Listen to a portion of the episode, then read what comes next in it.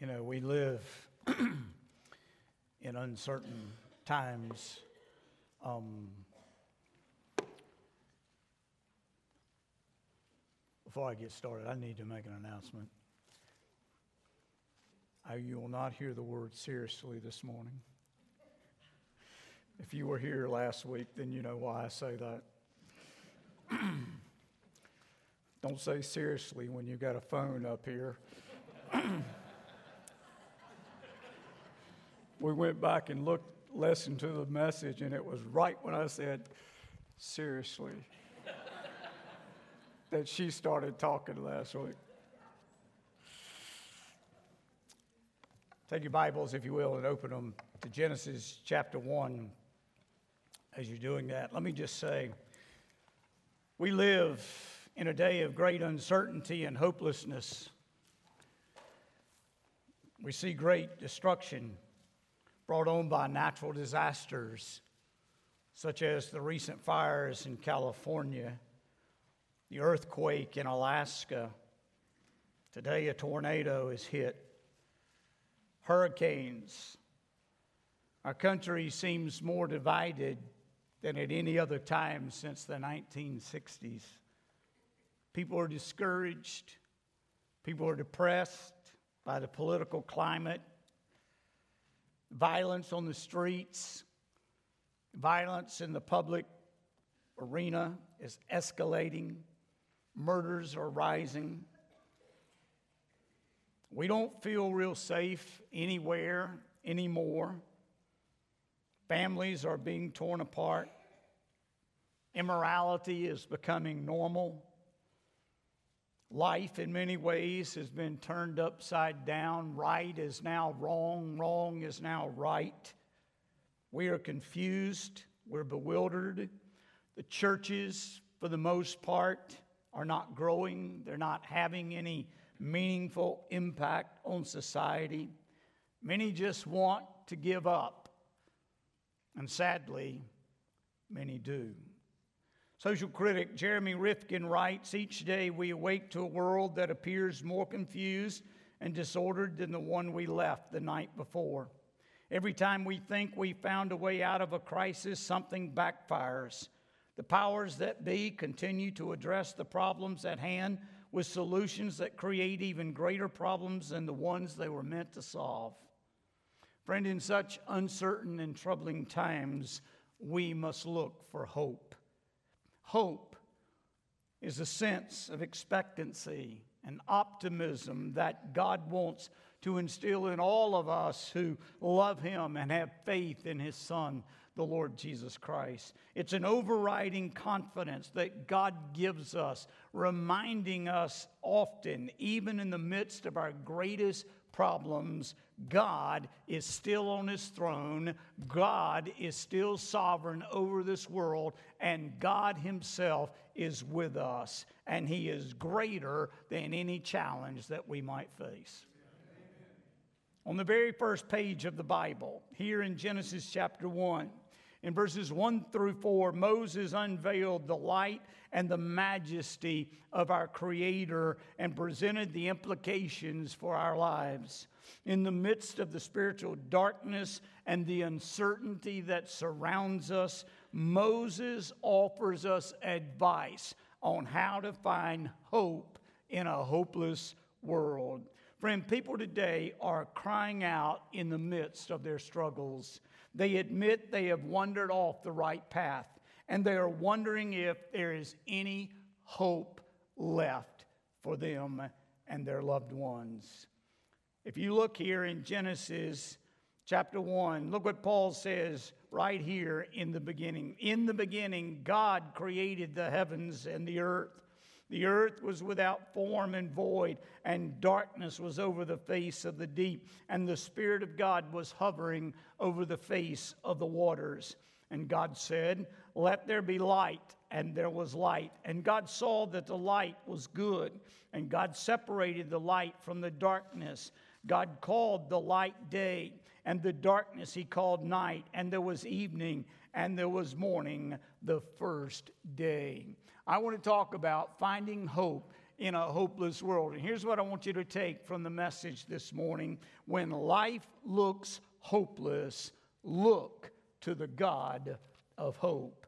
Here in these verses in Genesis chapter 1, we, can, we see how we can escape the hopelessness of life.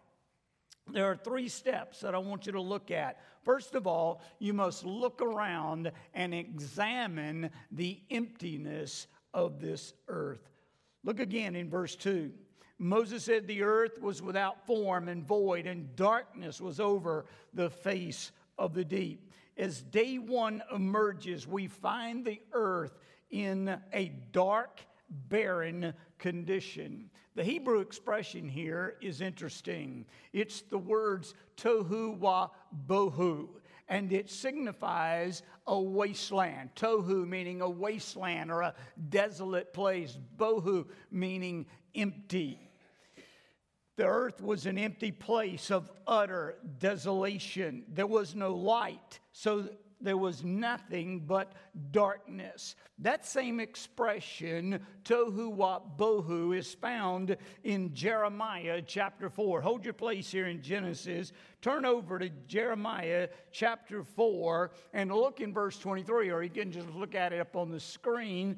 There, Jeremiah laments the doom of Israel. He said, The whole land is laid waste in verse 20. He borrows the words from Genesis chapter 1, verse 2, when he says in verse 23, I looked on the earth, and behold, it was without form and void. Tohu wa bohu. And to the heavens, and they had no light.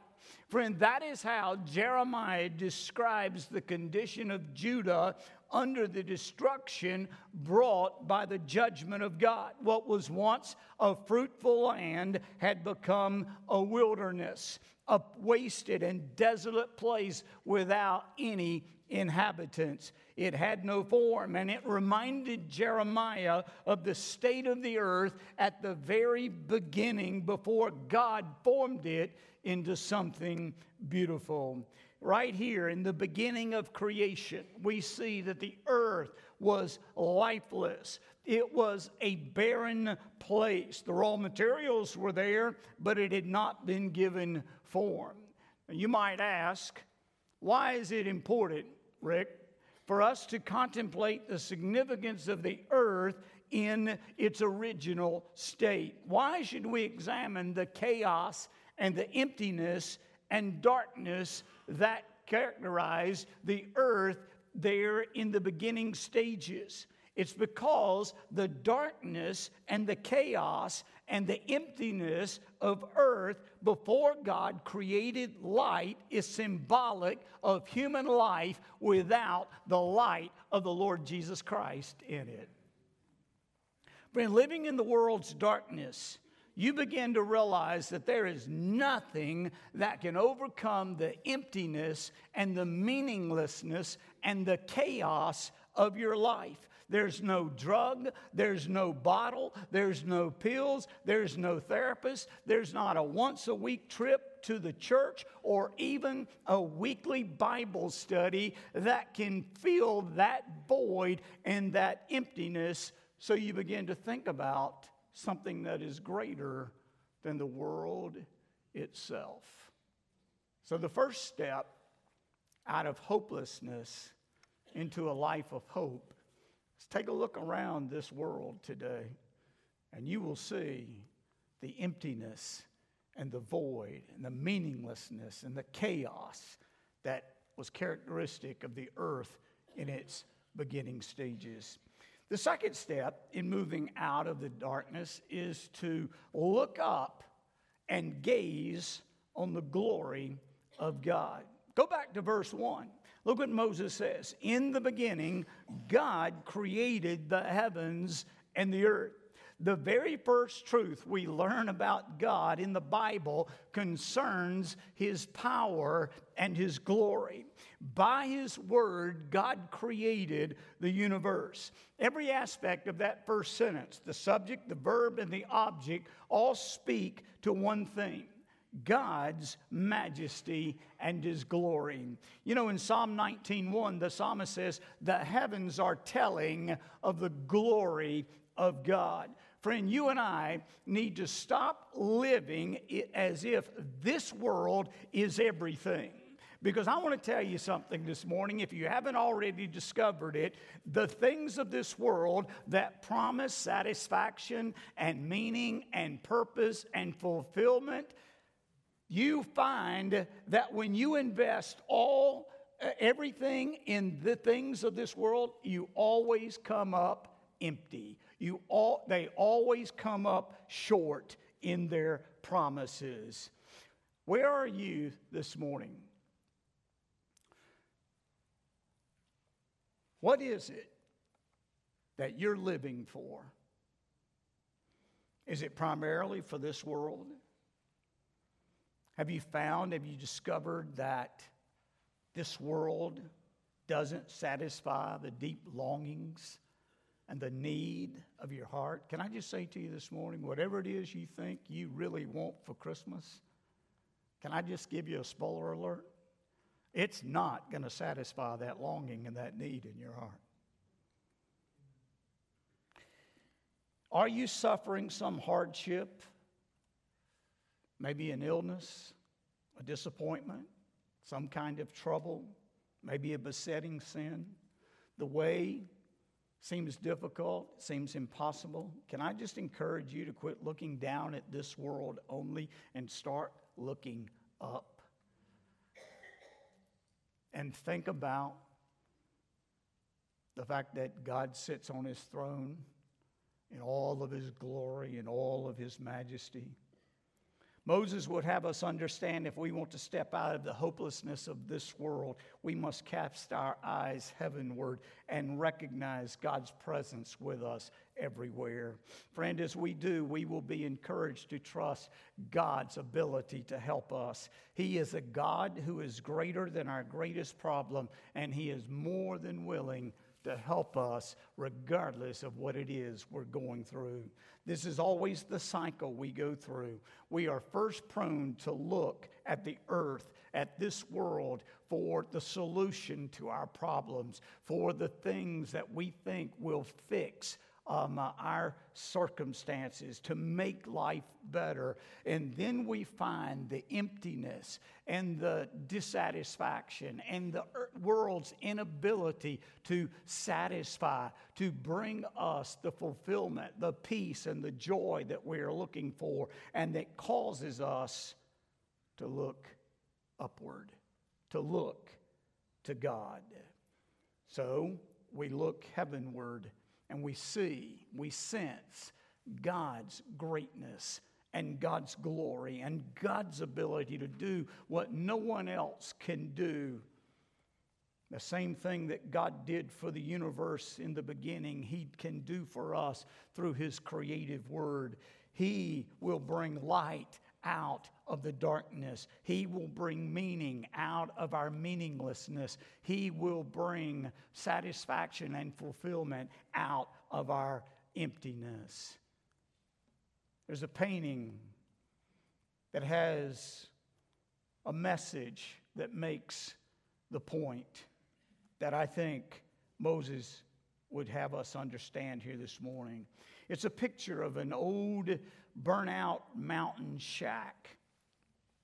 And all that remains is the chimney, the charred debris of what had been the family's sole possession. In front of this destroyed home stands an old grandfatherly looking gentleman. He's dressed in nothing but his long underwear. There's a small boy standing by his side, barefoot and crying, clutching his overalls that have holes all in them. And then the words underneath the painting, as if the artist is trying to get us to understand the message that that grandfatherly figure is saying to that little boy when he says to him, Hush, child, God ain't dead. You ever felt like God had deserted you? God had left you? That maybe somehow God had died because you don't sense his presence? Can I remind you this morning that God is not dead? God is still very much alive, and God still sits on his throne. The picture of that burned out mountain shack, the old man with that weeping child, and those words, God ain't dead, is a picture of hope. We all need reminders that there is hope in this world. I don't know what all you're going through this morning, but I know this. I know that every one of us in this room are going through something unpleasant. Maybe some that are going through more serious circumstances than others, but we're all facing things that we are glad that we've got one that we can look to and depend on.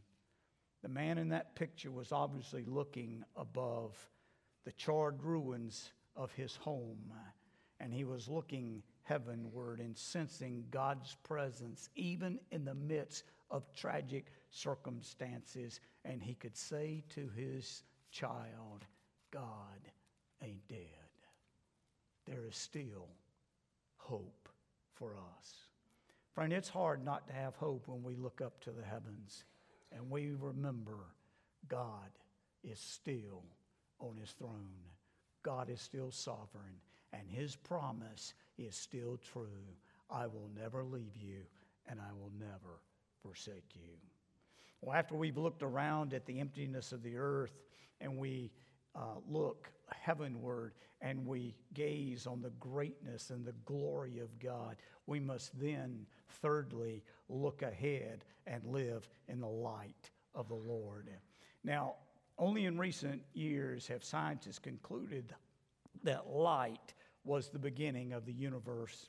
But Moses told us this truth 3,400 years ago. This was God's very first step from chaos to order.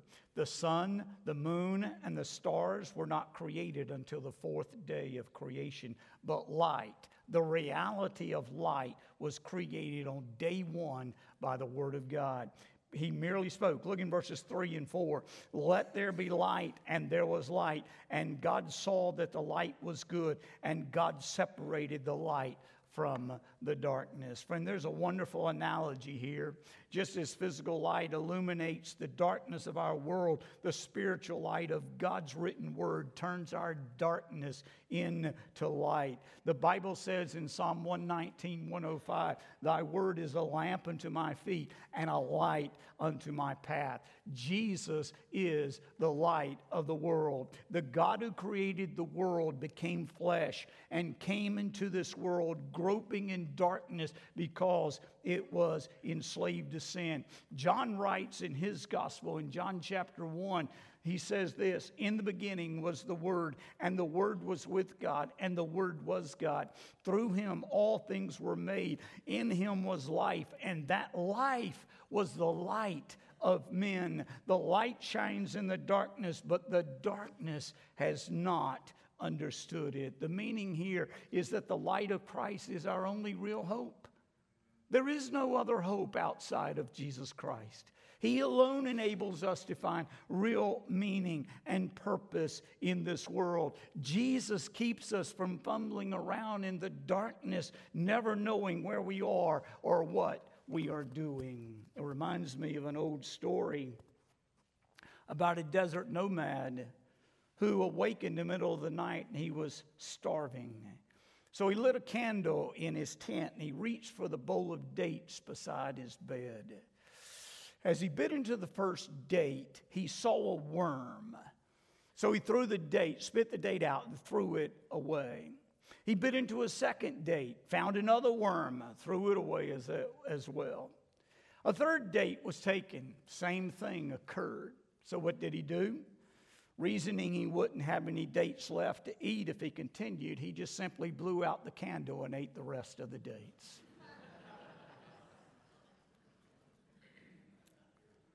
and that's a sad but real picture of many people in our world this morning. Many people prefer to walk in darkness and denial than live in the light of reality.